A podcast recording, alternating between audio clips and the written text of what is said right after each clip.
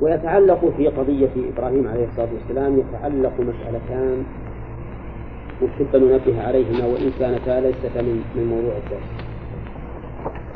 المسألة الأولى أنه يقال إن إبراهيم لما ألقي في النار جاءه جبريل فقال له اسأل الله عز وجل أن ينقذك منها فقال علمه بحالي يغني عن سؤالي علمه بحالي يغني عن سؤالي لا شك أنه أثر باطل كذب. الأنبياء عليهم الصلاة والسلام هل يشكون في علم الله بأحوالهم؟ لا وهل هم يدعون الله عند الشدائد؟ نعم نعم. ولو قلنا إن علم الله بالحال يغني عن السؤال ما احتجنا إلى السؤال أبدا. أولا لأن الله عالم بأحوالنا بكل حال. فهذا القول قول باطل ويجب على من سمعه أن ينبه على بطلانه وإنما نبهت عليه لأني سمعت خطبة يخطبها عبد الحميد الكشف وقال هذا القول. فيجب أن ننبه على هذا الشيء. إن هذا قول باطل لا يصح. المسألة الثانية يقولون إن الله سبحانه وتعالى لما قال لنار إبراهيم كوني بردا وسلاما على إبراهيم أن جميع النيران في الدنيا كانت برد باردة. حتى إنهم اللي يطبخون غداهم وعشاهم ما زال ذاك اليوم نعم؟ لأن لأن النار صارت مثل الماء. ما طبخت الغداء ولا العشاء. هذا أيضا باطل. هذا باطل بلا شك. يكذبه القرآن. لأن الله تعالى يقول يا نار كوني بردا. ونار هذه عند في اللغة العربية نكرة مقصودة. فهي كالعلم.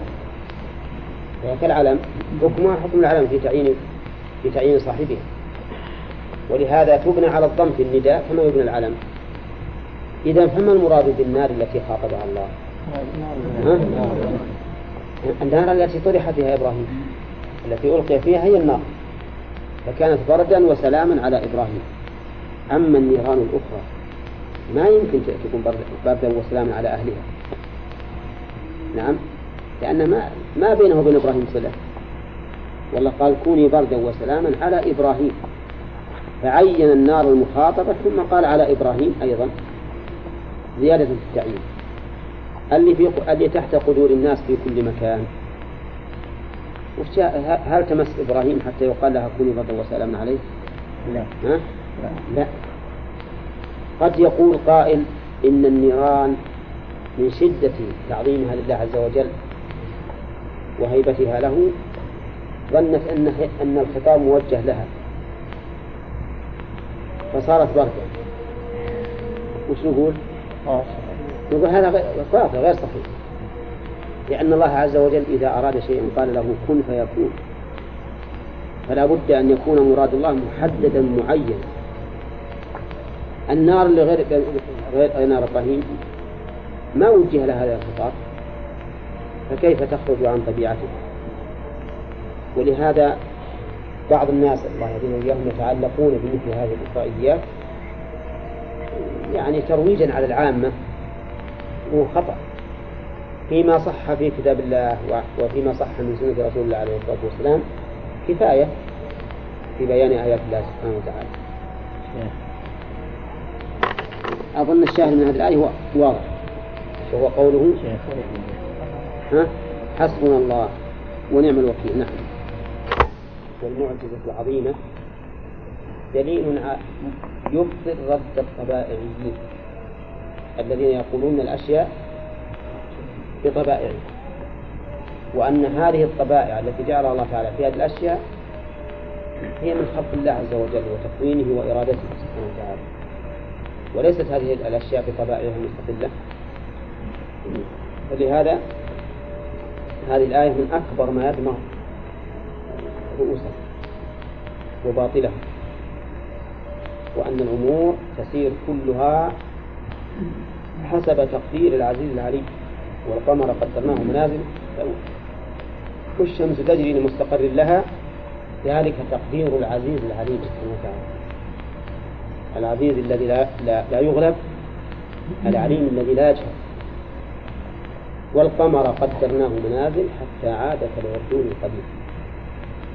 والله سبحانه وتعالى حتى النقطة النقطة اللي تنزل من المطر في مكان وزمان وحجمها وكيفيتها كلها بتقدير الله عز وجل. وعلمه. وعلمه. وما ننزله إلا بقدر معلوم. فكل شيء فهو بتقدير الله تعالى وعلمه وإرادته. وما تسقط من ورقة إلا يعلمها. فإذا كان الأوراق الساقطة يعلمها فالأوراق المخلوقة. تحتاج إلى تكوين من باب أولى. والله أعلم. قوله تعالى فتوكلوا على الله فتعالى الله يوكل إن كنتم وش لفظ الآية؟ وعلى الله وعليه وعلى الله فتوكلوا فتوكلوا. وش وجه كونه من الفرائض؟ لأنه علق آه، الإيمان بسبب التوكل. طيب. الثانية أنه من شروط الإيمان. طيب. يؤخذ أحمد. قوله تعالى إنما المؤمنون الذين إذا ذكر الله وجلت قلوبهم وإذا تليت من عليهم شروط الإيمان. في آخرها يقول وعلى ربهم يتوكلون توافقون على هذا؟ قوله إن كنتم مؤمنين وقوله إن كنتم مؤمنين طيب. الثالثة تفسير آية الأنفال. نعم. تفسيرات الأنفال. قلنا إنما المؤمنون الذين إذا ذكر الله في قلوبهم فسرناها. وقل المراد بالإيمان هنا؟ الإيمان الكامل. إذ أن الإنسان يكون مؤمنا وإن لم يتصف بهذه الصفات لكن يكون معه مطلق الإيمان. نعم. الرابعة تفسير آية, آية الآية في آخرها أي هي؟ وعلى ربهم يا أيها النبي. آية حسبك الله. ها؟ وعلى, وعلى ربهم يتوكلون لا. يا أيها النبي. تفسير الآية في آخره؟ حسبك الله ومن أي طيب. ما معناها؟ نعم. وش معناها؟ يا يا أيها النبي حسبك الله. ومن اتبعك يعني حسب من اتبعك من المؤمنين. إيه. هذا القول الراجح. والحسب بمعنى يعني الكافي بمعنى الكافر زين.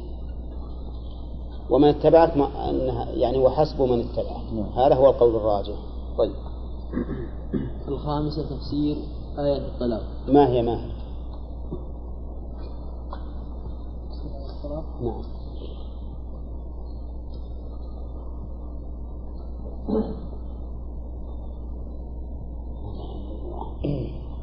زيد. ومن يتوكل على الله فهو نعم. ومن يتوكل الله فهو حسبه. ما معناه؟ يعني أن من توكل على الله فهو كافي. الله تعالى يكفي. الله يكفي. والتوكل معروف أنه الاعتماد على الله. في- في جلب المنافع ودفع المضار إيه. مع فعل الأسباب المعلوم فيه. صدق. الاعتماد. نعم. طيب. السادسة عظم شأن هذه. عظم شأن هذه الكلمة أنها قول إبراهيم ومحمد صلى الله عليه وسلم في ذلك ما هي الكلمة؟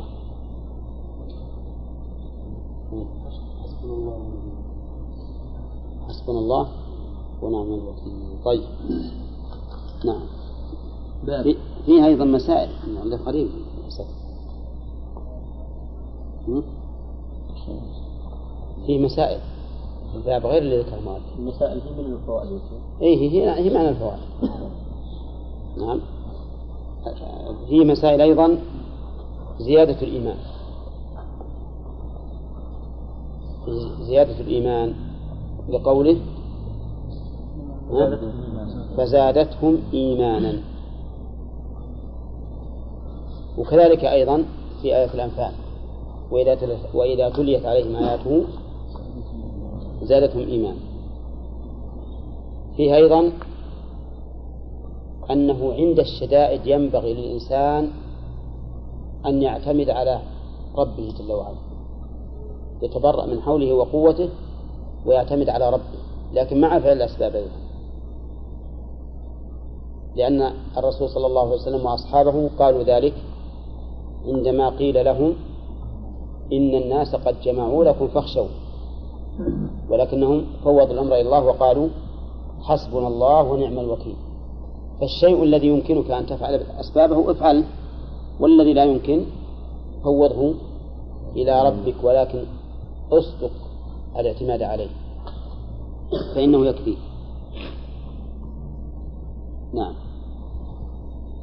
نبدأ الدرس الجديد الآن. قال المؤلف رحمه الله تعالى باب قول الله تعالى أفأمنوا مكر الله فلا يأمن مكر الله إلا القوم الخاسرون. قول أفأمنوا الضمير يعود على أهل على أهل القرى لأن الآية قبلها آيات. أفأمن أهل القرى أن يأتيهم بأسنا بياتا وهم نائمون. آمنون ولا لا؟ هم آمنون؟ لا قصدي وهم نائمون الجملة الحالية هذه. تدل على أمنهم في بلادهم؟ نعم. لأن الخائف لا ينام. أو أمن أهل القرى أن يأتيهم بأسنا ضحى وهم يلعبون. أيضا تدل على كمال الأمن والرخاء وعدم الضيق. لأنهم لو كان عندهم ضيق في العيش لذهبوا يطلبون العيش. ما صاروا في الضحى في رابعة النهار يلعبون. فلو أنهم في رخاء كامل ورزق ورغد ما صاروا يلعبون في الضحى.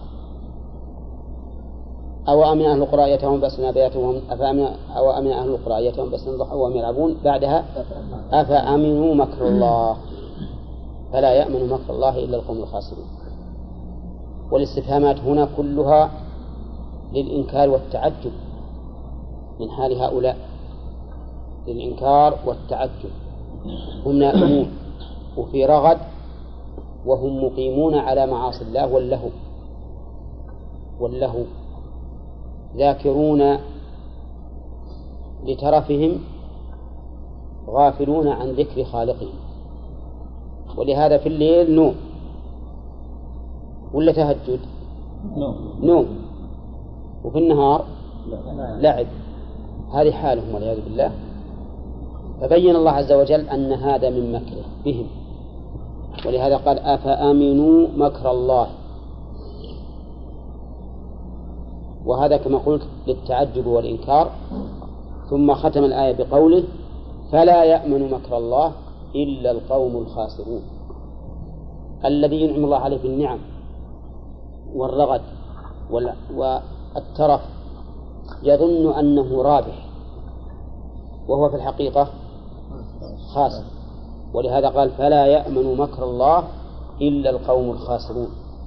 فلا تظن أن الله إذا أنعم عليك النعم من كل ناحية أطعمك من جوع وأمنك من خوف وكساك من عري. لا تظن أنك رابح وأنت مقيم على معصيته.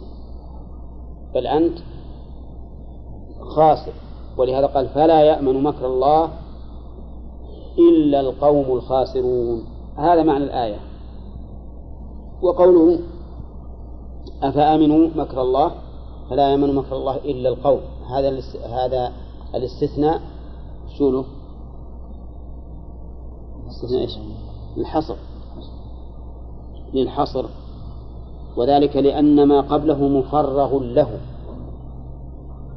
أولى فالجملة لم تستوفي أركانها. الجملة اللي قبل إلا لم تستوفي أركانها. وش باقي فيها؟ ها؟ باقي الفاعل. فالقوم فاعل والخاسرون صفته قوله تعالى أف... أفأمنوا مكر الله؟ ما معنى الأمن من مكر الله؟ الأمن من مكر الله الإقامة على معصيته مع وفور نعمه. الإقامة على معصيته مع وفور نعمه. هذا الأمن من الله. إذا طبقنا هذه الحال على حال كثير من الناس اليوم إذا طبقنا هذه الآلة أو هذه الآية على كثير من أحوال الناس اليوم نجدها منطبقة تماما.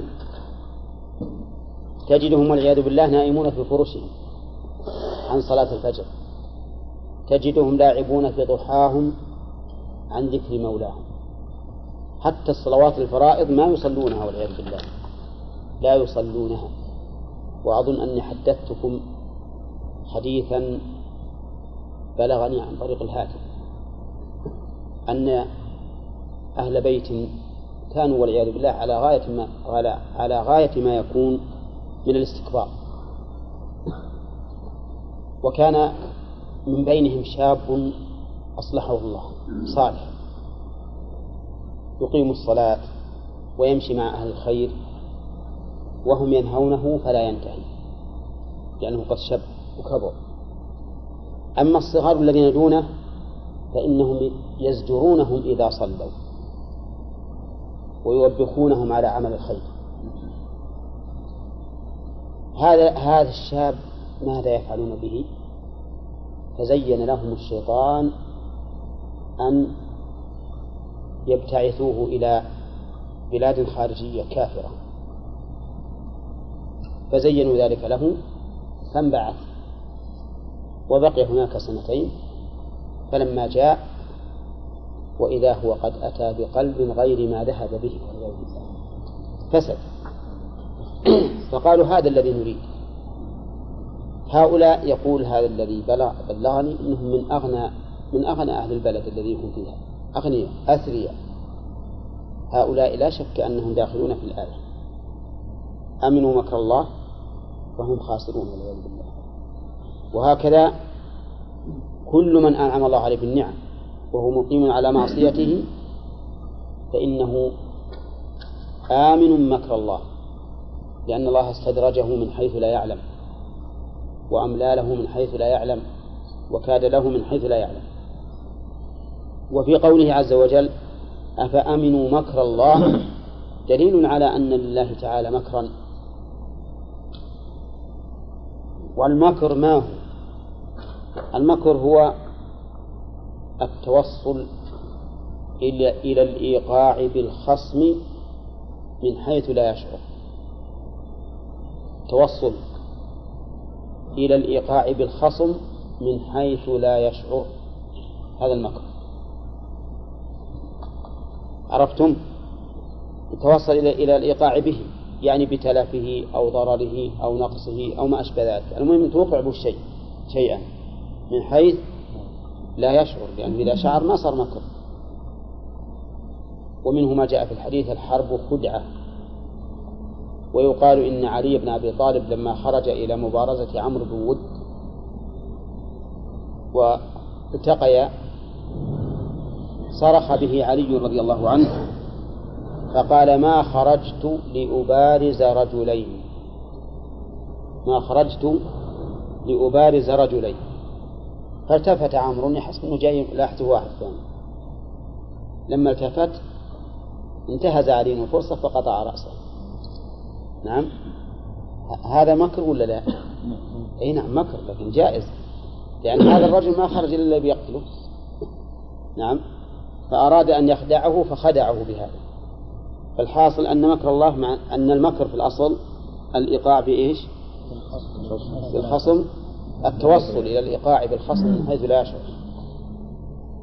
فإذا قال قائل كيف يوصف الله بالمكر مع أن المكر في ظاهرهما مذموم. فالجواب على ذلك أن يقال إن المكر في محله محمود.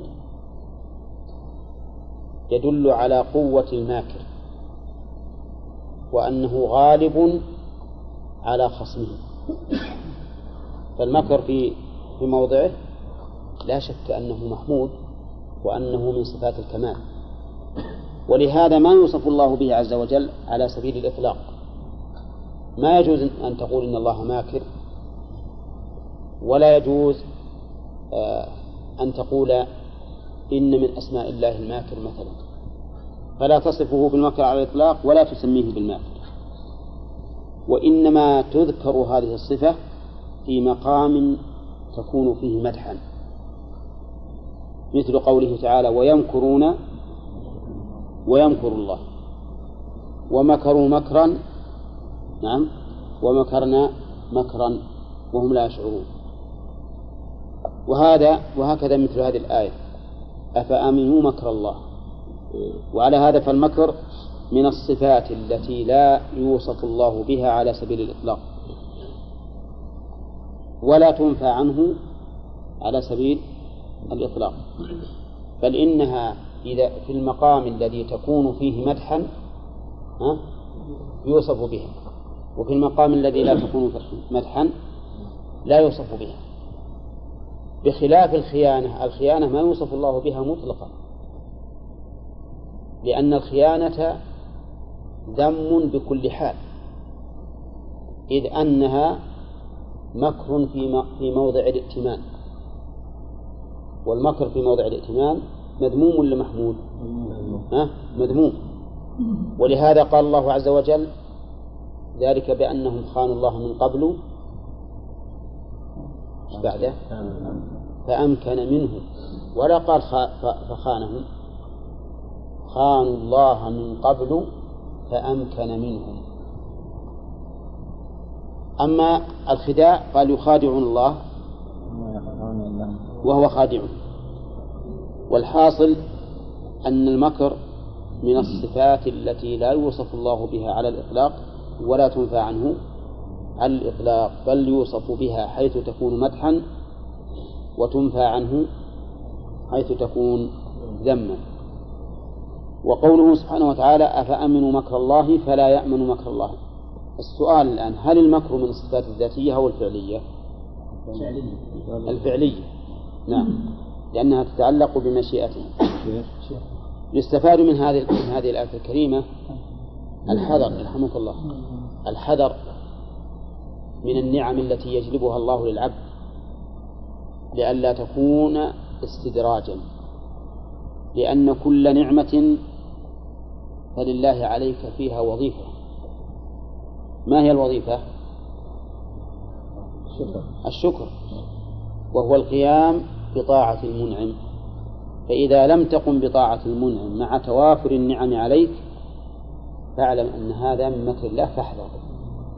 نعم. سؤالك؟ الكبر الحين من صفات الله؟ نعم. محمود. نعم. وفي غير الله مذموم اي نعم. ما يصير المكر مثله؟ لا. المكر ليس مثله. لأن المكر يقع من من بني آدم. لكن أما محمود حتى من بني آدم. نعم. محمود حتى من إيه بني نعم. آدم. محمود من بني آدم إذا كان في محله. فمثلا ما ما, ما ذكر عن عن علي بن أبي طالب يعتبر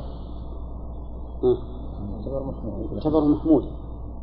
لا شك فيه. كل ما ما, ما وقع فإنه محمود. الرسول صلى الله عليه وسلم كان إذا أراد غزوة ور بغيره لئلا يعلم به أعداؤه إلا في غزوة تبوك كما هو معروف. فالحاصل أن المكر صفة مدح في مقامه التوريخ ما تعد مكر كيف ما تعد مكر إذا صار إذا كان هناك قوم منابذون لهؤلاء الجماعة. وخرجوا يريدونهم ولكن ما أخبروا أحد. قالوا نريد مثلا جهة أخرى. لأن هؤلاء يتوقعون أنهم يأتيهم أنهم يأتونهم فهي نوع من المكر. صحيح أنها هي مكر لأنهم هم أمامك لكنها نوع منه من قال أن هذه يعني خاص في مكة في القتال في مكة لأنه ما يبغى الرسول صلى الله عليه وسلم يعني حصل القتال في مكة. أي. أي. التورية وأنه ما أراد أحد لا حديث كعب بن مالك كان إذا أراد غزوة ورى بغيرها إلا في تبوك. في تبوك نعم. أما في غزوة الفتح فإنه الرسول عليه الصلاة والسلام سأل الله. سأل الله دعا أن الله يعمي الأخبار عن قريش حتى يبغتها في بلادهم. نعم. بالنسبة للخيانة إذا عرفنا هذا التعريف خدعة في مقام نعم. يشترط نسبتها إلى الله. نعم. في الآية. خان الله. نعم. لأن الله ما يمكن يكون في مقام الاحتمال لا هو هو كل كل بني آدم ائتمنهم الله على العهد. فالعهد الذي يكون بينهم وبين الرسول صلى الله عليه وسلم لا شك أن هذا ائتمان. فالأصل أن من عقدنا معه عهدا على أصل أننا أمناه على ذلك وإلا لما لما عقدنا معه عهدا. ولهذا حتى الذين عقد معهم العهد إذا خفنا منهم الخيانة نبذنا إليهم عهدا. وإما تخافن من قوم خيانة فانبذ إليهم على سواء. بس إذا أرادوا أن ينفذوا وعلم الله. إيه يعلم ولهذا لما لما علم إيه؟ لما علم أمكن منه. وخيانتهم لله عز وجل مو بخيانة لله نفسه لكن خيانة لرسوله عليه الصلاة والسلام. لأن نتخلص من الإشكال ننسبه إلى الرسول. نقول إن هذه الخيانة لما كانت خيانة لرسول الله صلى الله عليه وسلم كانت خيانة لله. مثل ما إن مبايعة الصحابة للرسول كانت مبايعة لله عز وجل. إذا اللي صار في هذه الآية تحريم الأمن أول من مكر الله. وجه الدلالة أن الله تعالى صاغ هذه الجملة بصيغة الاستفهام الدالة على الإنكار والتعجب. هذا وجه. والوجه الثاني قوله فلا يأمن مكر الله إلا القوم الخاسرون إذا ما الذي يعلمني أن هذه النعم مكر أو ليست بمكر؟ وش اللي يدري؟ وش اللي يدري انه مكر ولا غير مكر؟ إذا كان لم أدي شكرها إيه؟ يمكن أنها مكر آه صح إذا كان لم يؤدي شكرها فهي مكر إذا كان يؤدي شكرها فهي نعم ومنح ثم قال وقوله ومن يقنط من رحمة ربه إلا الضالون. شوف الآمن من مكر الله غلب عليه جانب الرجاء. إن صح هذا التعبير. لكنه ما اهتم وظن أن النعم ستدوم. أما الثاني ومن يقنط من رحمة ربه إلا الضالون. نشوف الكلام على ألفاظه. من يقنط من اسم استفهام وليست شرطية لأن الفعل بعدها مرفوع. ولو كانت شرطية لجزم. ثم إنها لم تستكمل الجواب وقوله من يقنط من رحمة ربه. ما معنى القنوط؟ القنوط قال أهل العلم إنه أشد اليأس. فاليأس له درجات. إذا بلغ الدرجة العليا سمي قنوطا لأن الإنسان يقنط ويستحسر ويبعد الرجاء والأمل. وقول من رحمة ربه هذه رحمة مضاف إلى الفاعل ومفعولها محذوف. والتقدير من رحمة ربه إياه. من رحمة ربه إياه. وقوله إلا الضالون إلا أداة حصر لأن الاستفهام في قوله ومن يقنط مراد به النفي. ولهذا نقول إلا أداة حصر والضالون فاعل يقنط يعني لا يقنط من رحمة الله إلا الضالون. الضال بمعنى فاقد الهداية التائه الذي لا يدري ما يجب لله عز وجل من أنه سبحانه وتعالى قريب الغير. ولهذا جاء في الحديث عجب ربنا من قنوط عباده وقرب غيره. ينظر إليكم أزلين قنطين فيظل يضحك يعلم أن فرجكم قريب. أما معنى الآية فإن إبراهيم عليه الصلاة والسلام لما بشره الملائكة بغلام عليم قال لهم أبشرتموني على أن مسني الكبر فبما تبشرون؟ يعني أنه عليه الصلاة والسلام استبعد أن يكون الولد وقد بلغ الكبر وامرأته كذلك كانت عاقرا كبيرة. فاستبعد ذلك وقال فبما تبشرون؟ يعني هل تبشرون بأمر محقق واقع؟ فأنا أستبعد ذلك. قالوا بشرناك بالحق يعني بالصدق الذي لا بد أن يقع. فلا تكن من القانطين. فلا تكن من القانطين. يعني لا تستبعد رحمة الله عز وجل ولا تيأس من رحمة الله. فإن الله تعالى على كل شيء قدير. وكم من إنسان بلغ من الكبر عتيا لم يرزق أولاد أولادا فرزقه الله عز وجل.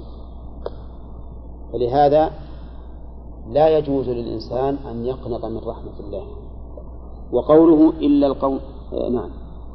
آه قال و... ثم قال فقال لهم من يقنط من رحمة ربه؟ ها؟ قالوا بشرناك بالحق فلا تكن من القانطين. قال و... فقال لهم ومن يقنط من رحمة ربه إلا الضالون يعني وأنا والحمد لله مهتد وعالم لكن أريد أن أتحقق من الأمر وأزداد يقينا وطمأنينة وهذا وهذا مثل قول زكريا عليه الصلاة والسلام. مش قال زكريا؟ لما بشره الله عز وجل قال رب اجعل لي آية. قال آياتك ألا تكلم الناس ثلاثة أيام إلا رمزا. فهذا لا ينافي اليقين لكنه يراد به زيادة إيش؟ الطمأنينة.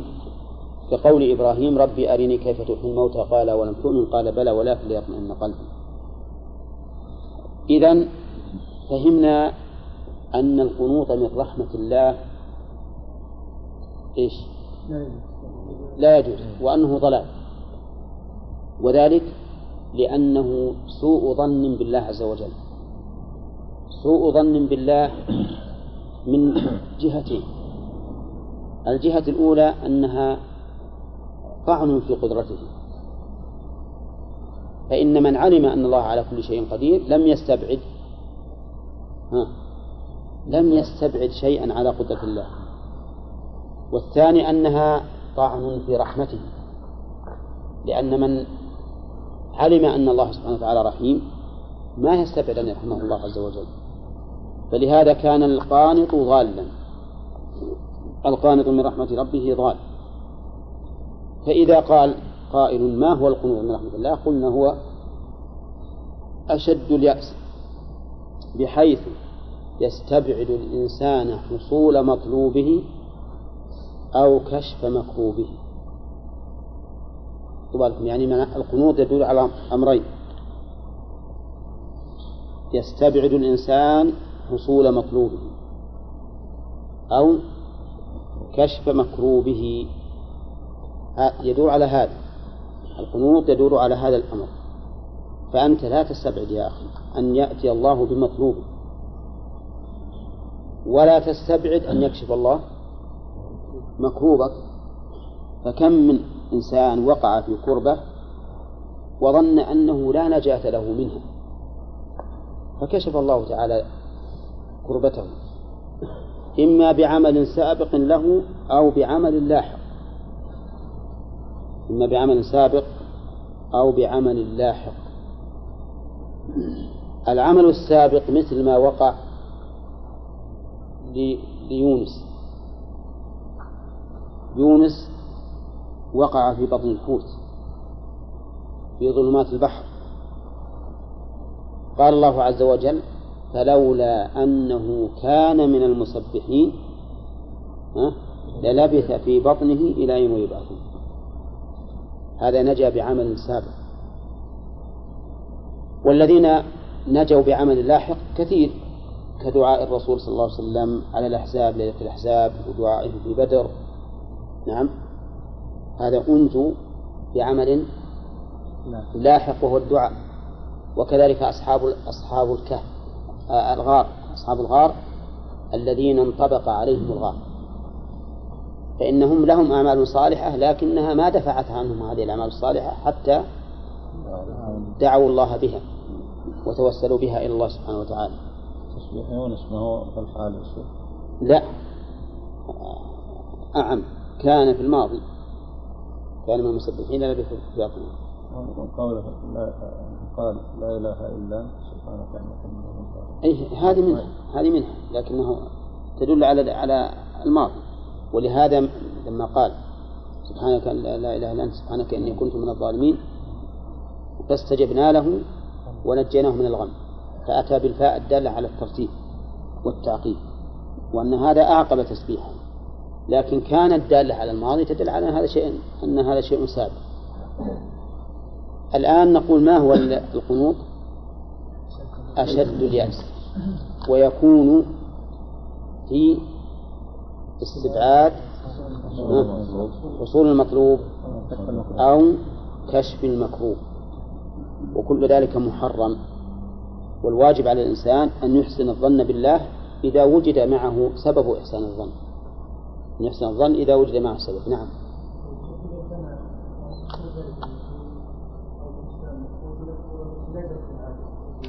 التي إيش؟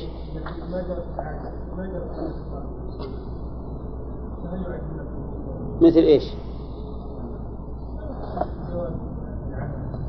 إيه؟ لا لأن هذا أصلا ما فيه ما فيه رجاء حتى ييأس. يعني ما فيه رجاء حتى ييأس. فلهذا ما ما نقول أو مثلا إنسان مات ما يمكن يرد. نعم. لأن هذا ما فيه رجاء حتى نقول إنك يئست وقلت هنا فتبين الآن أن المؤلف رحمه الله أراد في هذا الباب أن يكون الإنسان جامعا بين الخوف فلا يأمن مكر الله وبين الرجاء فلا يقنط من رحمته لأن اليأس القنوط من رحمة الله يستحسر به الإنسان ولا يدعو وتضيق عليه الدنيا وربما والعياذ بالله يكفر. خصوصا الذي يعبد الله على حرف. إن أصابه خير اطمأن به وإن أصابته فتنة انقلب على وجهه. والأمن من مكر الله يوجب للإنسان أن يطغى ويزيد ويرى أنه استغنى ولا يبالي بإضاعة حق الله. فكل منهما على طرفي نقيض. والإنسان يجب أن يكون بين الخوف والرجاء. فلا يأمن مكر الله ولا يقنط من رحمته. القنوط من رحمته ثلم في جانب الرجاء. أولى. والأمن من مكره ثلم في جانب في جانب الخوف.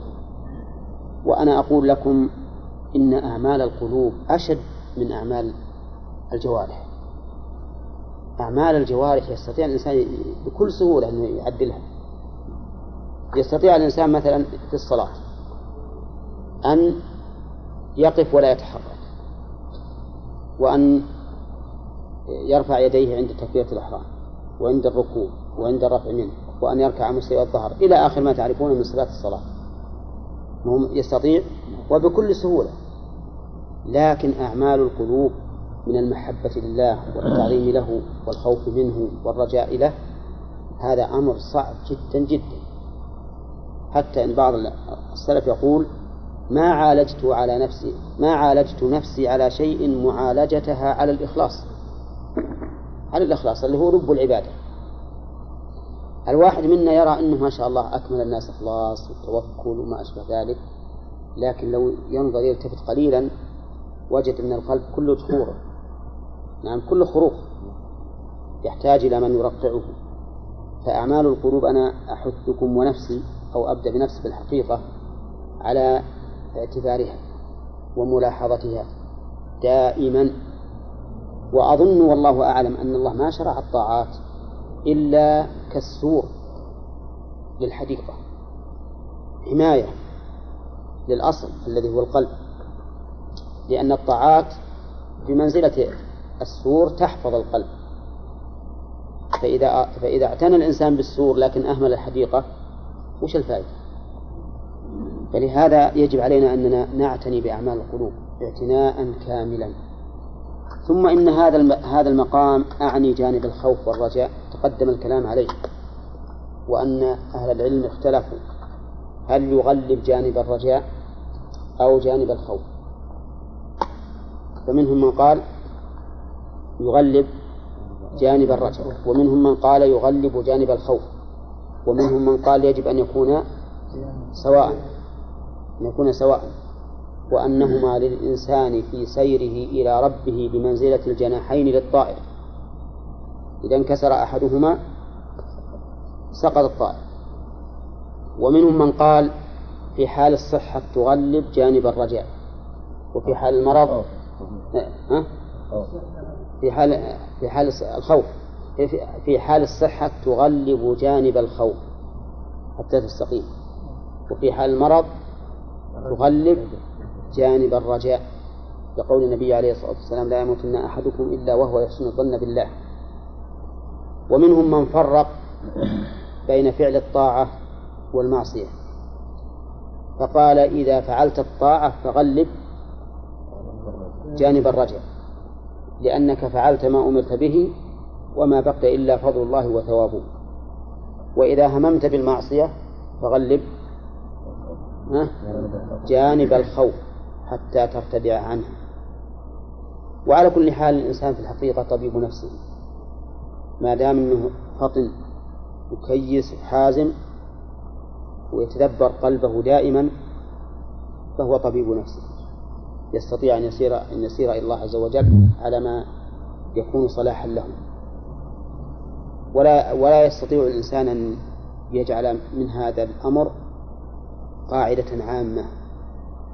قاعدة عامة. فإن بعض الناس قد لا يصلحه إلا الخوف مطلقا. بعضهم قد لا يصلحه إلا الرجاء مطلقا. فلكل مقام مقام ولكنه في الأصل نذهب إلى ما ذهب إليه الإمام أحمد. قال ينبغي أن يكون خوفه ورجاؤه واحدا. فأيهما غلب هلك صاحبه. الم... وهو ظاهر كلام المؤلف أيضا. ظاهر صنيع المؤلف رحمه الله يعني شيخ الإسلام بن عبد الوهاب. ظاهر صنيعه أيضا أنه يكون خوفه ورجاؤه واحدا لأنه جمع لأنه جمع بين الآيتين. حتى لو ما كان معه من الطرف الثاني شيء. ممكن يستحيل يعني. ممكن إيش؟ كان معه أحد هؤلاء إسرائيل إيه. ولا عنده من الطرف الثاني لا لا بد بس أيهما أغلب. لا بد إذا لم يخف وقع في المعصية. لا بد من الخوف ولا بد من الرجاء أيضا. أنا الباب هذا هذا باب الخوف باب الخوف والرجاء. باب الخوف والرجاء. وعن ابن عباس رضي الله عنهما أن رسول الله صلى الله عليه وسلم سئل عن الكبائر. طيب وفي هذه الآية ما أخذنا منه الفوائد في- ومن ر... ومن يقنط من رحمة ربه فيها إثبات الرحمة لله. أولا وهي صفة حق حقيقية. على الوجه اللائق بالله وليس معناها الإحسان أو إرادته أو إرادة الإحسان. طيب. بل الإحسان بل الإحسان وإرادته من آثار الرحمة. قال قال قال وعن وعن ابن عباس رضي الله عنهما أن رسول الله صلى الله عليه وسلم سئل عن الكبائر. سئل عن الكبائر. الكبائر جمع كبيرة. والمراد بها المعاصي الكبائر. وهذا السؤال يدل على أن الذنوب تنقسم إلى صغائر وكبائر. وقد دل على ذلك كتاب الله أيضا حيث قال الله تعالى الذين يجتنبون كبائر الإثم والفواحش إلا اللمم. وقال سبحانه وتعالى إن تجتنبوا كبائر ما تنهون عنه نكفر عنكم سيئاتكم. وهذا أمر لا ريب فيه أن الذنوب تنقسم إلى قسمين. كبائر وصغائر. ونفس الكبائر أيضا ليست في درجة واحدة. بعضها أكبر من بعض. فهنا جنس وهنا نوع. الجنس هو أن المعاصي على سبيل العموم جنسان كبائر وصغائر. والنوع أن الكبائر بعضها أكبر من بعض والصغائر أيضا بعضها أصغر من بعض. طيب. الكبائر اختلف العلماء فيها. هل هي محدودة أو معدودة؟ فقال بعضهم إنها معدودة وصار يعددها ويتتبع النصوص الواردة في ذكر الكبائر ويكتب ما, ما, ما ورد أنه كبيرة. وقال بعض العلماء إنها محدودة. إنها محدودة بحد لا بعد. ورأيت لشيخ الإسلام كلاما حدها فيه فقال كل ما رتب عليه عقوبة خاصة فهو من كبائر الذنوب. كل ما رتب عليه عقوبة خاصة فهو من كبائر الذنوب. سواء كانت العقوبة هذه في الدنيا أو في الآخرة وسواء كانت العقوبة بفوات محمود أو بحصول مذموم. بفوات محبوب محمود أو أو بحصول مذموم. المهم كل ذنب رتب عليه عقوبة خاصة فهو من الكبائر. وهذا واسع جدا لأنه يشمل ذنوبا كثيرة. ووجه ما قال رحمه الله أنه يقول المعاصي قسمان. قسم نهي عنه فقط ولا ذكر عليه وعيد. فعقوبة هذا تأتي بالمعنى العام للعقوبات يعاقب عقوبة عامة. ومكف وهذه المعصية مكفرة ولا لا؟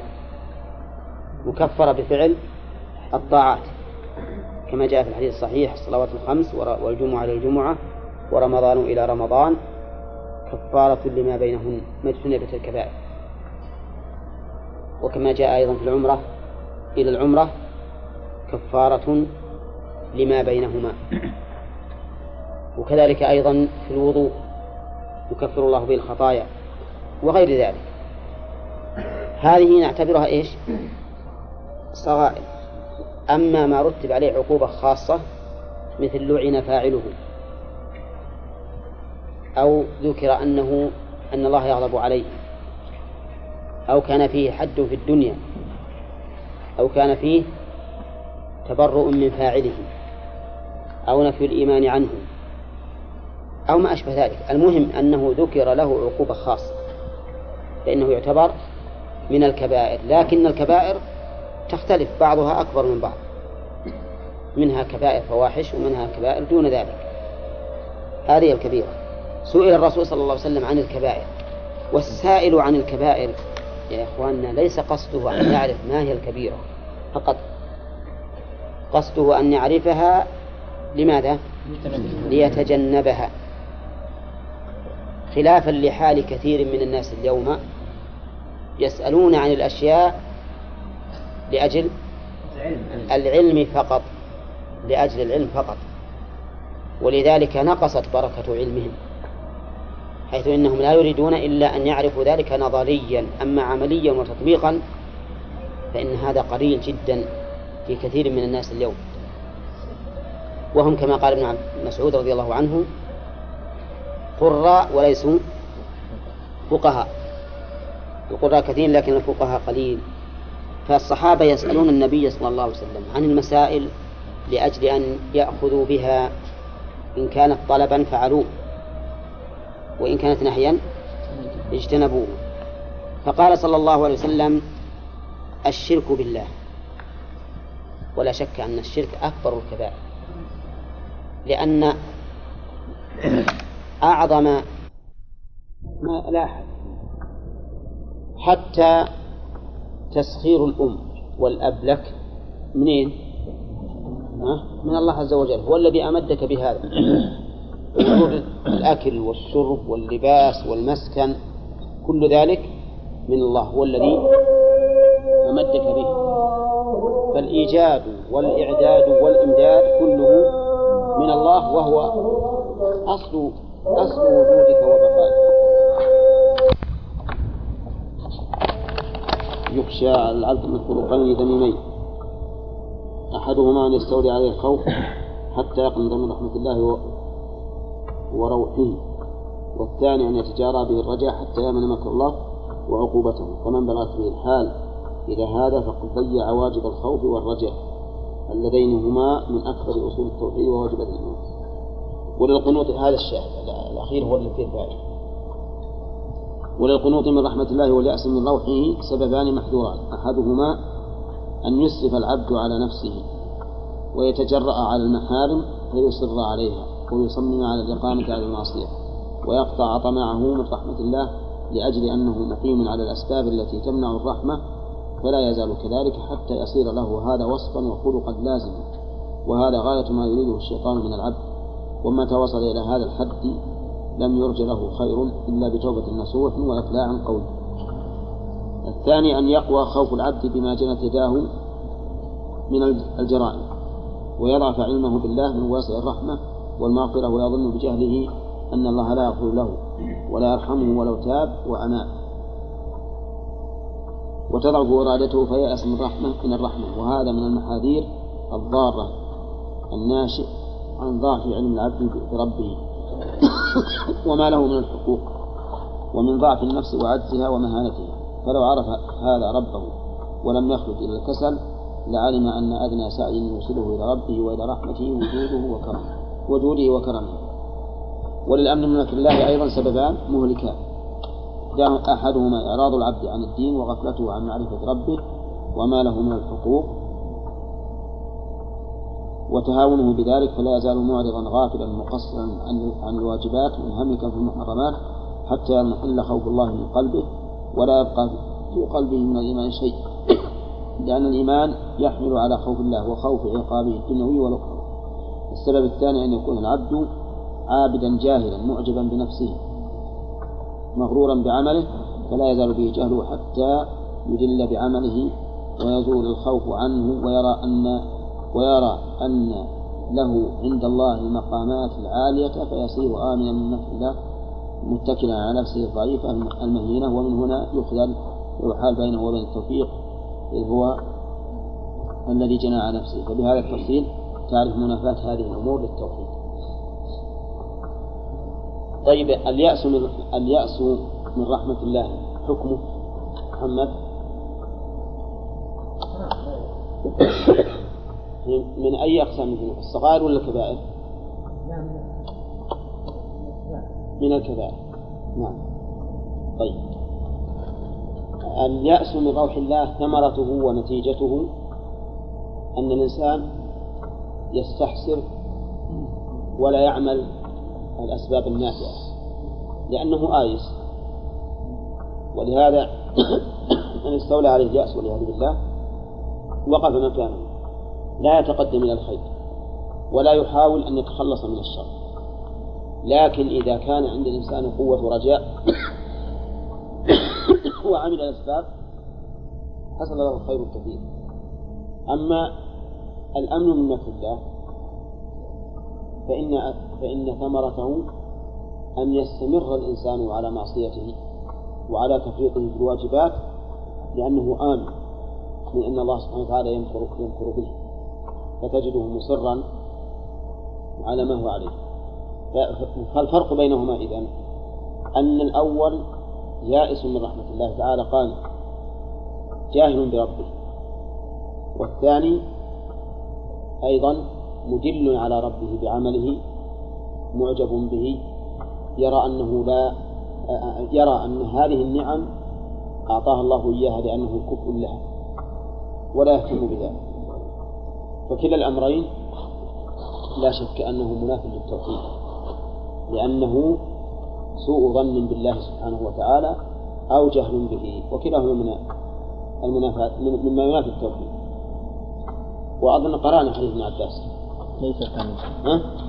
بعض. إيه؟ نعم. سئل عن الكبائر. فقال الشرك بالله. الشرك بالله هنا مطلق. ما قلت. فإما أن يراد به الشرك الأصغر والأكبر وهو ظاهر الإطلاق. وإما أن يراد به الشرك الأكبر. فقط. والظاهر أن المراد به الشرك الأصغر والأكبر لأن الشرك الأصغر أكبر من الكبائر.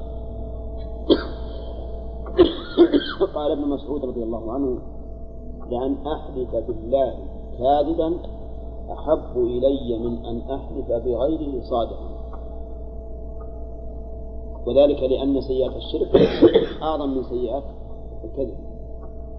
فدل هذا على أنه على أن الشرك من الكبائر مطلقا والشرك بالله يتضمن الشرك بربوبيته أو بألوهيته أو بأسمائه وصفاته. ثاني اليأس من روح الله. الروح قريب من معنى الرحمة وهو الفرج والتنفيس. ييأس الإنسان من روح الله أي من فرجه وتنفيسه. فتجده قانطا لا يتجه إلى ربه ولا يسأله لأنه آيس والعياذ بالله. واليأس ليس ليس معه عمل فهو من كبائر الذنوب لأنه ينتج عليه نتائج سيئة. ثالثا الأمن من مكر الله بحيث يبقى الإنسان على معصية ربه مع استدراجه إياه بالنعم. والذين كفروا سنستدرجهم من حيث لا يعلمون وأملي لهم إن كيدي متين. فالمهم أن الأمن من الله من كبائر الذنوب. هذه ثلاثة. وقول سئل عن الكبائر فقال كذا. ظاهر الجواب والسؤال أن هذا على سبيل الحصر وليس كذلك. لأن هناك كبائر غير هذه. ولكن الرسول صلى الله عليه وسلم يجيب كل سائل بما يناسب حاله. فلعله عليه الصلاة والسلام رأى أن هذا السائل عنده شيء من الأمن من مكر الله أو اليأس من روح الله فأراد أن يبين له ذلك. وهذه مسألة ينبغي أن يتفطن لها الإنسان فيما يأتي. من النصوص الشرعية مما ظاهره التعارض بحيث يحمل كل واحد منها على الحال المناسبة لئلا يقع التعارض بين كلام الله ورسوله أو في كلام الله ورسوله. فيحمل كل شيء على حال. فإذا قال قائل الكبائر أكثر من هذه قلنا نعم. لكن الرسول عليه الصلاة والسلام قد يجيب قد يجيب السائل بحسب ما تقتضيه حاله. ثم قال وعن ابن مسعود رضي الله عنه قال أكبر الكبائر الإشراك بالله. لا شك في هذا أن الإشراك بالله أكبر الكبائر لأنه انتهاك لأعظم الحقوق وهو حق الله عز وجل. الذي أوجدك وأعدك وأمدك فلا أحد أكبر عليك نعمة من الله عز وجل. فإذا أشركت به في حقه الخاص فإن هذا أكبر الكبائر. ثانيا الإشراك بالله. والثالث الأمن من مكر الله.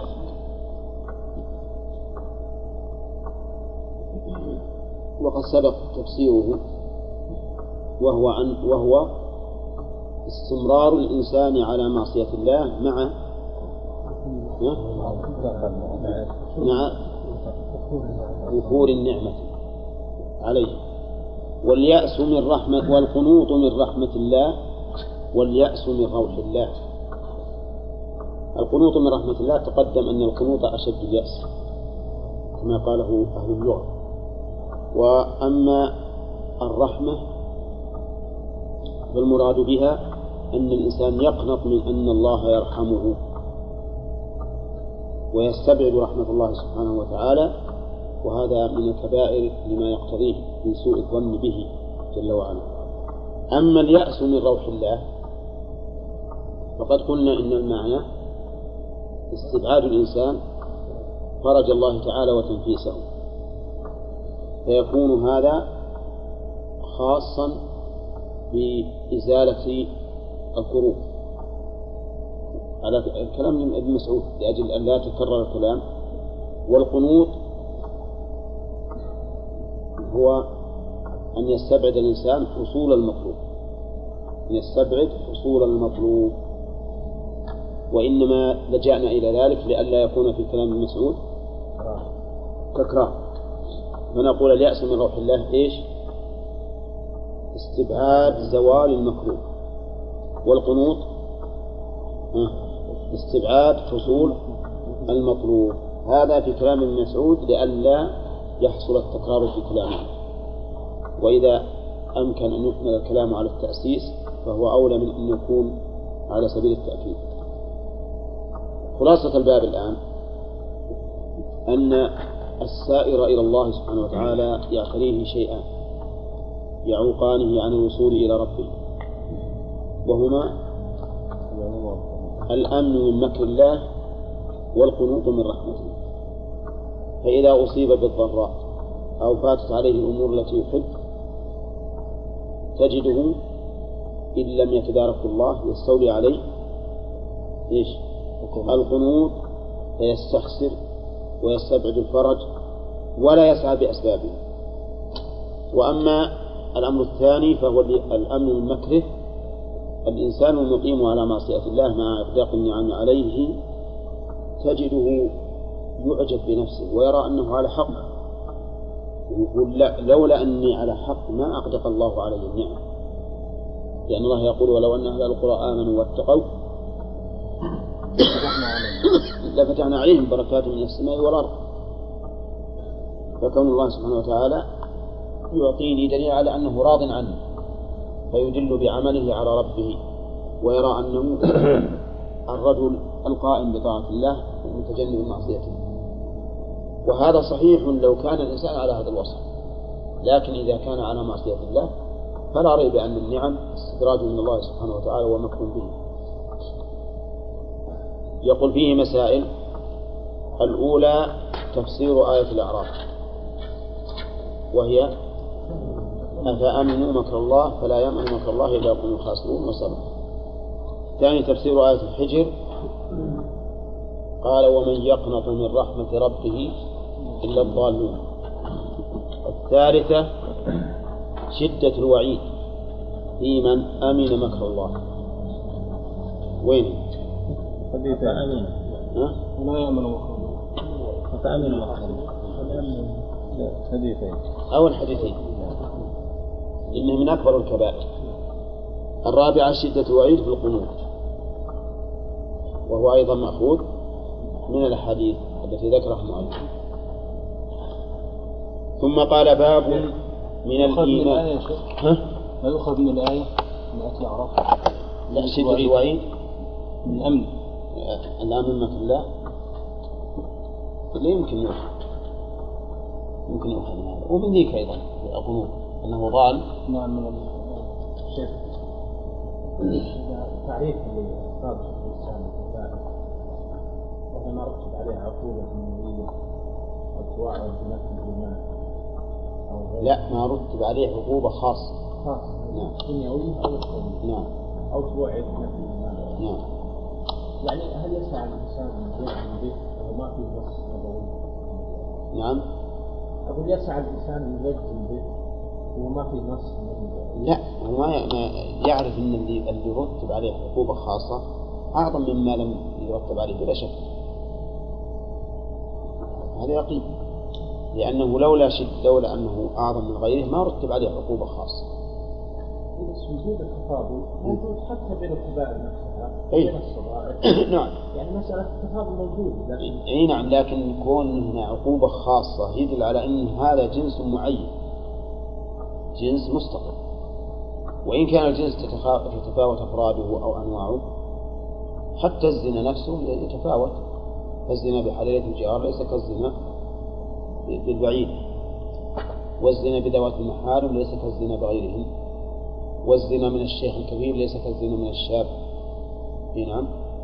فالمهم إنه لما إنه جعل له عقوبة خاصة صار معناه إنه انفرد بجنس معين. وهذه المسألة على سبيل التقريب. ولهذا كثير من السلف ما جزم بها. تجد يقول هي إلى السبع أقرب منها آه، هي إلى السبعين أقرب منها إلى السبع وما أشبه ذلك. لأنه ينبني عليها تعريف فاسد هي معلوم ينبني عليها الفاسق لكنه تقدم لنا في مسألة الفسق. أن ما ذكره بعض أهل العلم من التشدد في الولايات ينبغي أن يقال هذا هذا بحسب الإمكان. لأنه لا شك أن النميمة من كبائر الذنوب وأن الغيبة من كبائر الذنوب. ولو أننا أخذنا بما قاله بعض أهل العلم لضيقنا على الناس. يعني قول الشيخ أرجح الشيخ والله هذا أقرب شيء عندي. هذا أقرب شيء لأنه لا شك أنه إذا رتب عليها عقوبة خاصة أنه جنس مستقل. ثم قال باب من الإيمان الصبر على أقدار الله. المؤلف رحمه الله خص الصبر قال على أقدار الله.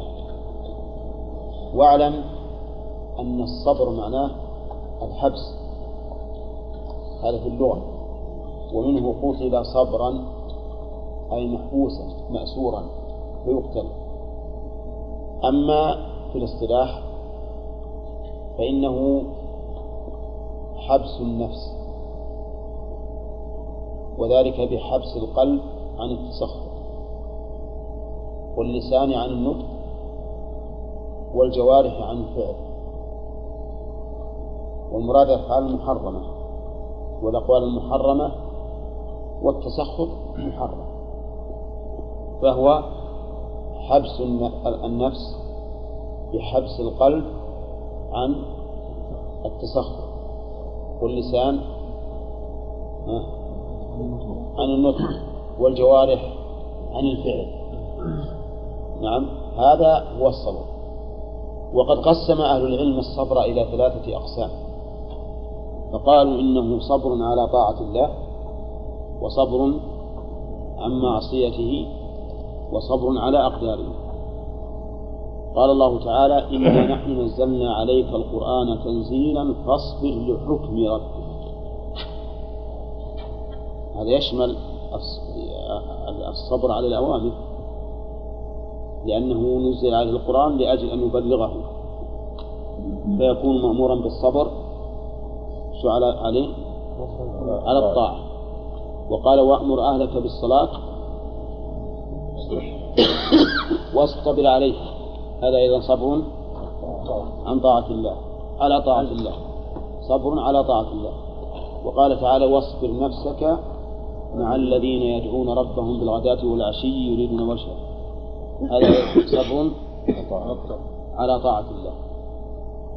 وأما الصبر عن معصية الله فهو أن يكف الإنسان نفسه عن المعصية.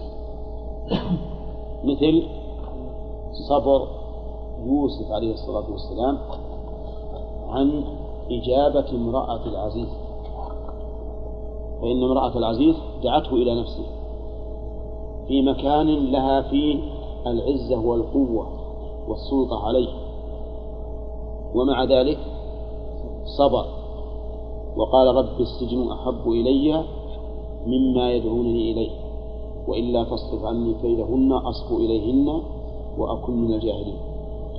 هذا صبر عن المعصية. والثالث الصبر على أقدار الله. ويدخل في قوله تعالى فاصبر لحكم ربك فإن حكم الله كوني وقدري. ومنه أيضا قوله تعالى فاصبر كما صبر أولو العزم من الرسل ولا تستعجل له.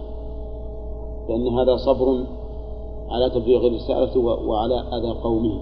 ولهذا قال ولا تستعجل لهم كأنهم يوم يرون ما يعدون لم يلبثوا إلا ساعة من نهار بلاغ فهل يهلك إلا قوم يصبرون طيب. إذا الصبر صار ثلاثة أنواع. أيها أعلى. قالوا إن الأعلى هو الصبر على الطاعة. ثم الصبر عن المعصية.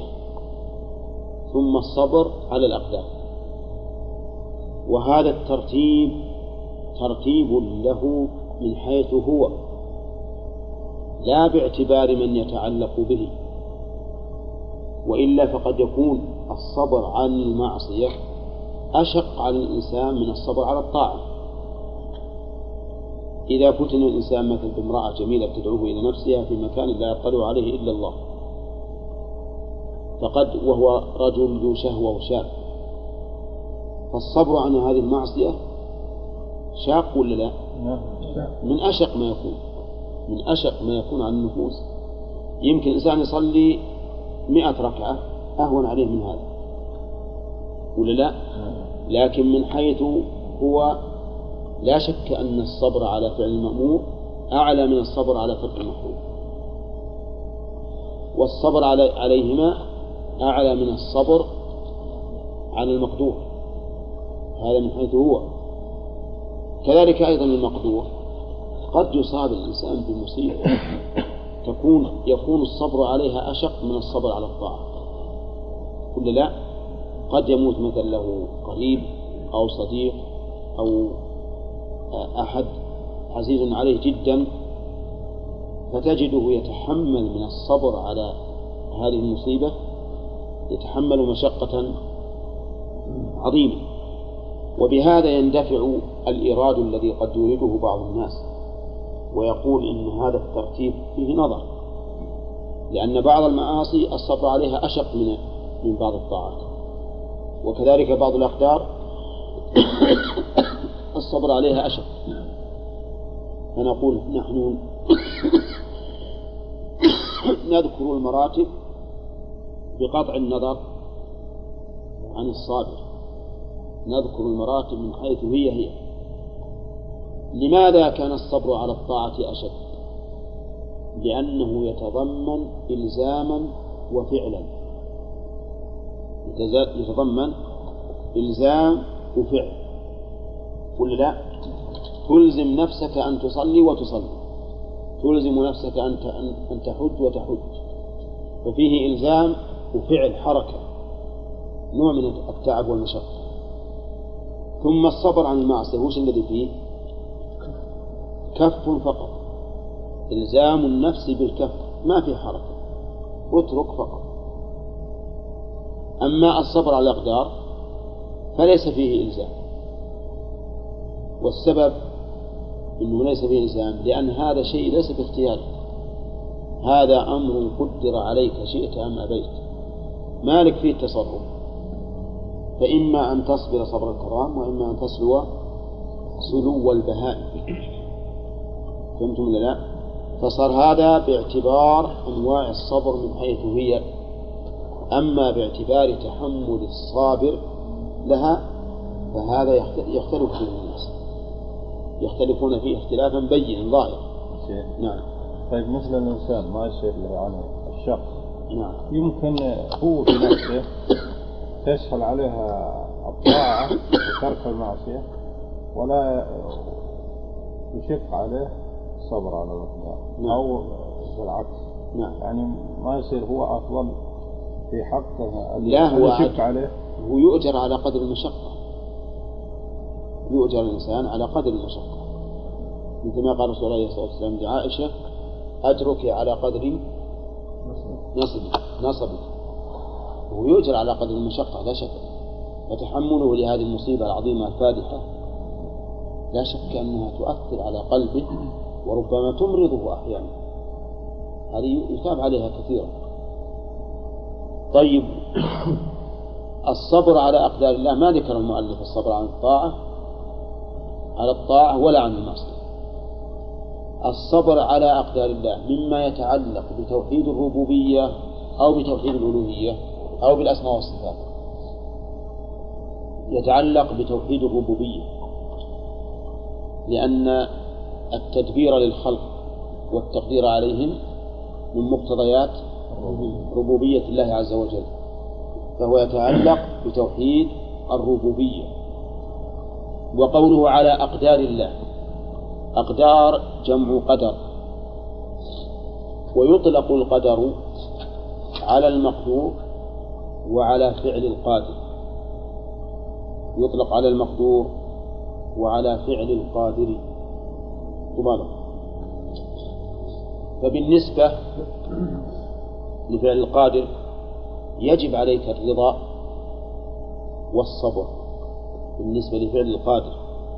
ولهذا يقول الإنسان رضيت بالله ربا وبالإسلام دينا وبالنسبة للمقدور الصبر واجب والرضا مستحب فهمتم؟ واضح الآن؟ نعم بالنسبة للقدر الذي هو فعل الله يجب عليك الرضا به أن ترضى مو بس مجرد الصبر ترضى بتقدير الله لأنه صادر عن حكمة. ولا يتم الرضا بالله ربا إلا إلا إذا صبرت على قدره الذي هو فعله. وأما وأما الصبر على المقدور فهذا واجب والرضا مستحب وليس بواجب. مثال ذلك قدر الله سبحانه وتعالى على سيارتك أن تحترق. عندنا الآن قدر ومقدور. ما هو القدر؟ لا الاحتراق هذا القدر كون الله قدر أن تحترق. كون الله قدر أن تحترق. هذا يجب عليك أن ترضى به. يجب أن ترضى به. لأنه من تمام الرضا بالله ربا. كيف ترضى به؟ ربا ثم تسقط فعله. أما بالنسبة للمقدور الذي هو احتراق السيارة فالصبر واجب. والرضا مستحب. والفرق بينهما أن الصبر يجد الإنسان من الإنسان من نفسه شيئا من المشقة ولكن ما يتجاوز الحدود. والرضا يرى أن وقوع هذا الشيء وعدم وقوعه على حد سواء. على حد سواء. طيب الصبر على أقدار الله وقول الله تعالى ومن يؤمن بالله يهد قلبه. نعم. وبالنسبة لهذا المقدور في الحقيقة ينبغي أن نقسمه في الواقع. المقدور قد يكون طاعات. وقد يكون معاصي وقد يكون أفعال. من أفعال الله المحضة. فالطاعات يجب الرضا بها ولا لا؟ نعم. الطاعات يجب الرضا بها. والمعاصي ما يجوز الرضا بها أي بالمقدور. لكن بتقدير الله لها يجب الرضا ولا ما يجب؟ نعم. ولهذا قال ابن القيم في نيته فلذاك نرضى بالقضاء ونسخط المقضي حين يكون بالعصيان. فلذاك نرضى بالقضاء ونسخط المقضي حين يكون بالعصيان. فأنت إذا نظرت إلى هذا الرجل الذي فعل معصية إذا نظرت إليه بعين القضاء والقدر. ترضى ولا لا؟ ترضى لأن الذي قدر هذا هو الله وله الحكمة في وإذا نظرت إلى فعله هو هو هذه المعصية فإنك لا يجوز أن ترضى به. يجب أن لا ترضى بالمعاصي. وهذا مما يزيدكم وضوحا. في الفرق بين القدر؟ وبين المقدور. الفرق بين القدر والمقدور. ف... نعم. ها؟ الأخطاء بها والمعاصي فلا يجب ولكن لا يجب إنها الأفعال هي الطاعات والمعاصي. شيخ بالنسبة لقوله نعم. ماذا نقول يتعلق بالتوحيد الألوهية لا. يقول تقديرها يتعلق بالربوبية إيه. لكن الصبر عليها يتعلق بالتوحيد لا ما هو بالصبر. نتكلم على الأقدار. الأقدار مما يتعلق بالربوبية. والصبر على الأقدار من باب الرضا بالربوبية. بمطلق الربوبية. أما كون الصبر عبادة كون الصبر عبادة فهذا شيء آخر. لكن الكلام على أن هذا الصبر يتعلق بأمر من مقتضيات الربوبية قال ومن وقول الله تعالى ومن يؤمن بالله يهدي قلبه. من؟ اسم شرط جازم. وفعل الشرط يؤمن مجزوما. ويهدي جواب الشرط مجزوم بإيش؟ بحذف الياء والكسر قبلها بما عليه. ومن يؤمن بالله يهدي قلبه. ما قال يهده؟ قال يهدي قلبه. مما يدل على أن هذا الإيمان يتعلق بالقلب.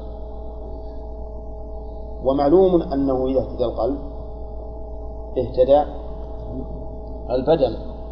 لقول الرسول صلى الله عليه وسلم إن في الجسد مضغة إذا إذا صلحت صلح الجسد كله وإذا فسدت فسد الجسد كله. ألا وهي القلب ألا وهي القلب.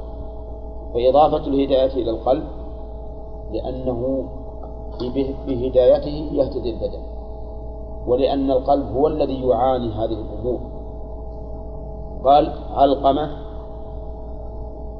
علقمة منين؟ من أكابر التابعين رضي الله عنه رحمه الله قال هو الرجل تصيبه المصيبة فيعلم أنها من عند الله فيرضى ويسر وهذا التفسير الذي فسرها به هو من لازم الإيمان لأن من آمن بالله علم أن أن التقدير منين؟ من الله. فيرضى ويسلم. فيرضى ويسلم. فكل من آمن بالله ربا رضي بقضائه وقدره لأنه يعلم أن له التصرف المطلق في عباده سبحانه وتعالى. فإذا آمن بذلك فإن الله تعالى يهدي قلبه يهدي قلبه ويوفقه لأمر أكثر مما آمن وهذا من ثمرات الإيمان. أن الإيمان إذا تحقق ازداد الإنسان به هدى. يهدي قلبه. وقوله ومن يؤمن بالله يهدي قلبه. إذا علمت أن المصيبة من عند الله اطمأن القلب. وارتاح القلب ولم يحصل عليه ضجر ولهذا من أكبر الراحة والطمأنينة الإيمان بالقضاء والقدر. لأن الإنسان يستريح يكون يكون مؤمنا بالله ومؤمنا بأن الملك ملكه وأن الأمر أمره. فإذا يتوكل عليه سبحانه وتعالى ولا يكون في قلبه حسرة لأن هذا أمر قد قدره العليم الخبير الحكيم. وفي صحيح مسلم عن أبي هريرة رضي الله عنه قال قال رسول الله صلى الله عليه وسلم اثنتان في الناس هما بهم كفر. اثنتان في الناس. اثنتان مبتدا وسوغ الابتداء به وهو نكرة. إيش؟ التقسيم. التقسيم. أو يقال إنه مفيد للخصوص. ابن هشام رحمه الله قال إن جميع الفوائد الذين الذي قال ابن مالك ولا يجوز الابتداء بالنكرة ما لم تفد قال إن فائدتها أن تكون دالة على العموم أو على الخصوص. وقوله هما بهم كفر. ألف هنا يحتمل أن تكون بمعنى من. يعني هما منهم كفر. ويحتمل أن تكون بمعنى في. أي هما فيهم. وقوله كفر. أي هاتان الخصلتان كفر. هاتان الخصلتان كفر. ولا يلزم. من وجود خصلتين من الكفر في المؤمن أن يكون كافرا. كما لا يلزم من وجود خصلتين في الكافر من خصال الإيمان أن يكون مؤمنا. فالشجاعة من الإيمان والحياء من الإيمان والكرم من الإيمان. فلو وجدت هذه الثلاث بكافر يكون مؤمنا؟ لا.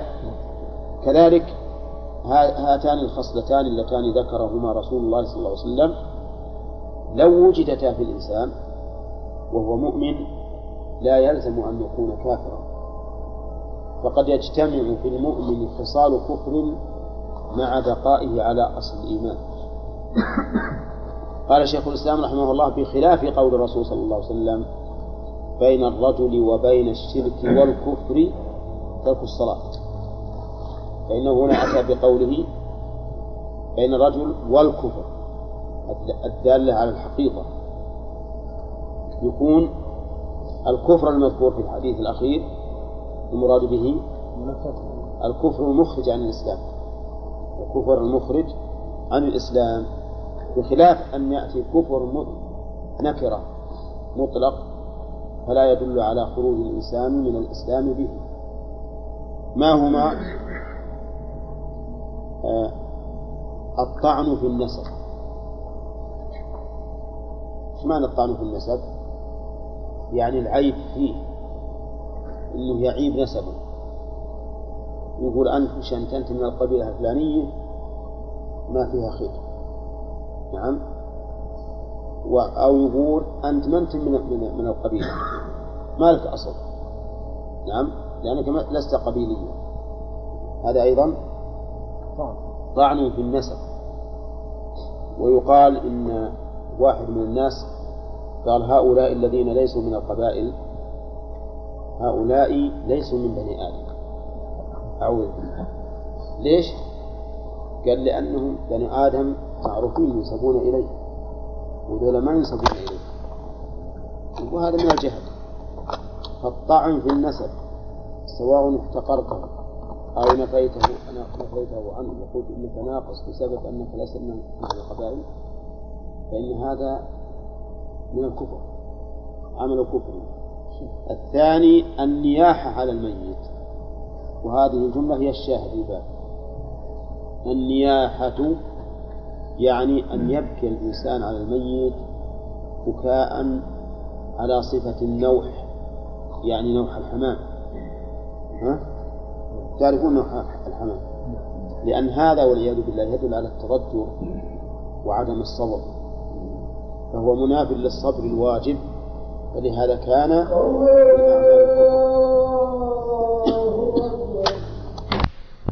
الرضا في هذه الأمور لنا فيه نظران. النظر الأول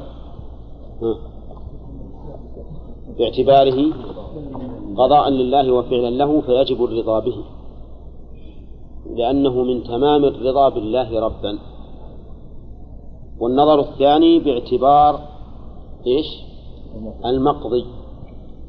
فباعتبار المقضي هو ينقسم, ينقسم إلى قسمين. قسم يتعلق بالشرع وقسم يتعلق بالكون. يعني أمر كوني مو شرعي. فإن كان أمرا شرعيا فإن كان طاعة وجب الرضا به. وإن كان معصية حرم الرضا به. طبعا وإن كان مباحا فلا يتعلق بالرضا ولا ولا عدم الرضا. المباح مباح. وأما بالنسبة للمقدور إذا كان كونيا فالصبر واجب. الصبر واجب والرضا مستحب على ما اختاره شيخ الإسلام ابن تيمية وجماعة. وبعض العلماء يرى أنه واجب شاء الله في الحديث ما يدل على أحد القولين. طيب ذكرنا أيضا حال الإنسان باعتبار الأقدار المؤلمة كم حالة له؟ وهي؟ أن يرضى. نعم. أن يتسخط نعم. وأن يصبر. وأن يصبر. وفي بعد حالة رابعة الشكر. أن يشكر. وباللسان وبالجوارح السخط يكون بال- بالقلب. إيش بعد؟ وباللسان وبالجوارح أما التسخط بالقلب فأن يسخط الإنسان على ربه ويغضب. لماذا قدر كذا وكذا علي وما أشبه ذلك؟ وهذا قد يؤدي والعياذ بالله إلى الكفر. وهو كقوله تعالى ومن الناس من يعبد الله على حرف فإن أصابه خير اطمأن به وإن أصابته فتنة انقلب على وجهه خسر الدنيا والآخرة ذلك هو الخسران المبين. وكم من أناس والعياذ بالله صارت المصائب عليهم سببا للكفر. وأما التسخط باللسان فمثل الدعاء بالويل والثبور وما أشبه ذلك. نعم. من من الأقوال المحرمة. وأما التسخط بالأفعال بالجوارح فمثل لطم الخدود شق الجيوب ونتف الشعور وما أشبه ذلك. وتكسير الأواني ولا ما يوجد؟ ها؟ يوجد يوجد من كسر الأواني طيب هذه كلها تسخط. فصار التسخط بالقلب. والقول بعد والفعل. نعم. أما ال- القسم الثاني وهو الصبر. فالصبر كما قال الشاعر الصبر مثل اسمه مر مذاقته. لكن عواقبه أحلى من العسل. يرى الإنسان الشيء هذا ثقيلا عليه ويكرهه لكنه يتحمله يتحمله. فليس وقوعه وعدم وقوعه سواء عنده ليس سواء بل هو يكره هذا ولكنه يحميه إيمانه من السخط. عرفتم؟ يقول واضح؟ طيب. الرضا أعلى من ذلك. أن يكون الأمران عنده سواء. يعني أصيب أو ما أصيب كله عند واحد. لأنه رجل يسبح في القضاء والقدر. أيما يعد ينزل به القضاء والقدر فهو نازل به. على سهل أو على جبل ما ما ما يهم. فإن أصيب بنعمة أو أصيب بضدها الكل عنده سواء لا لأن قلبه ميت لكن لتمام رضاه بربه سبحانه وتعالى. يتقلب في تصرفات الرب عز وجل ولكنه عنده سواء لأنه ينظر إليها باعتبارها قضاء لربه فلا يهمه. هذا واحد. هذا هذا الفرق بين الرضا والصبر. أما الشكر فأن يشكر الله على ما أصابه على المصيبة وهذه درجة قد يقول قائل أو منزلة قد يقول قائل أين أين يكون ذلك؟ وكيف يكون؟ ونقول يكون في عباد الله الشاكرين ويكون ذلك إذا عرف الإنسان أن هذه المصيبة سبب لتكفير سيئاته وربما لزيادة حسناته. قد يثمر أو قد تثمر هذه المصيبة للإنسان حالات ليست له من قبل بحيث ينيب إلى ربه ويرجع إليه ويعرف قدر نفسه ويعرف حكمة ربه فيزداد بذلك إيمانا لم يكن عنده من قبل أن تصيبه هذه المصيبة. أليس كذلك؟ فهو يشكر الله عز وجل لما تحصل لما يحصل بهذه المصيبة من الثمرات العظيمة. ولو لم يكن منها إلا أنها تكفير للذنوب. تكفير للذنوب. الرسول صلى الله عليه وسلم يقول ما من ما من ما يصيب المرء المؤمن من هم ولا غم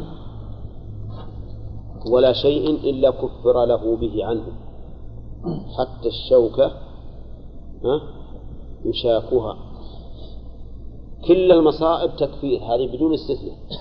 لكن هل هي فيها زيادة حسنات؟ إن قارنها شيء يستوجب زيادة الحسنات صار فيها زيادة حسنات. وإلا فإنها تكفير بكل حال. أظن انتهى الكلام على الصبر على الأقدار. صارت أحوال أحوال الناس بالنسبة للصبر على أقدار بالنسبة لأقدار الله كم؟ أربع حالات. أي نعم. نعم. طيب. أن المراتب أربع. المراتب أربع. كل واحدة أعلى من الثانية. كل واحدة أعلى من الثانية. وفهمنا الفرق. وهذا هو الذي يشكل على كثير من الناس. الفرق بين الرضا وبين الصبر. لأن بعض الناس ما يدرك الفرق بينهم. ولكن هذا هو الفرق. أن الصبر الإنسان يجد من نفسه كراهة لهذا الأمر لكنه حابس نفسه عن فعل ما يحرم وأما الرضا فلا يؤثر شيئا على شيء. الكل عنده سواء لكن لا ينافي هذا الحزن أو لا يمنع الحزن والبكاء وما أشبه ذلك. والإنسان قد يبكي مثلا لفقد محبوبه. وقد يبكي رحمة على ما ما يرى ويشاهد. مثل ما بكى النبي عليه الصلاة والسلام حين رفع إليه صبي وهو في سياق الموت.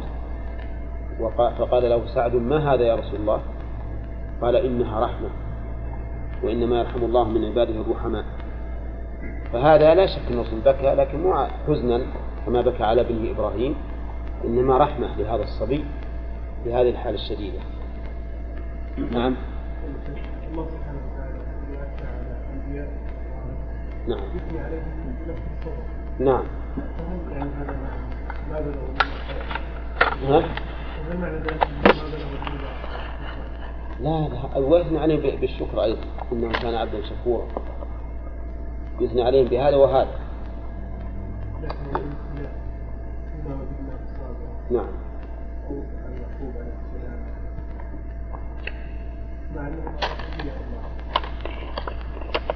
الله أعلم. الله أعلم. لكن يجوز أنهم مثلا أنهم كرهوا هذا الأمر لكن صبروا على ذلك؟ يجوز. والإنسان مو معناه أنه قد يفوت بعض المراتب. وله مراتب أخرى تكمل. الله أعلم. طيب نأخذ الدرس. نعم. قال قرأنا وفي صحيح مسلم إلى آخره. فما معنى قوله صلى الله عليه وسلم هما بهم كفر؟ هما بهم كفر. نعم. الرحمن إي نعم. وليس كفر مطلق؟ طيب لكن مش معناه هما بهم كفر؟ نبي تحديد الكلمات هذه.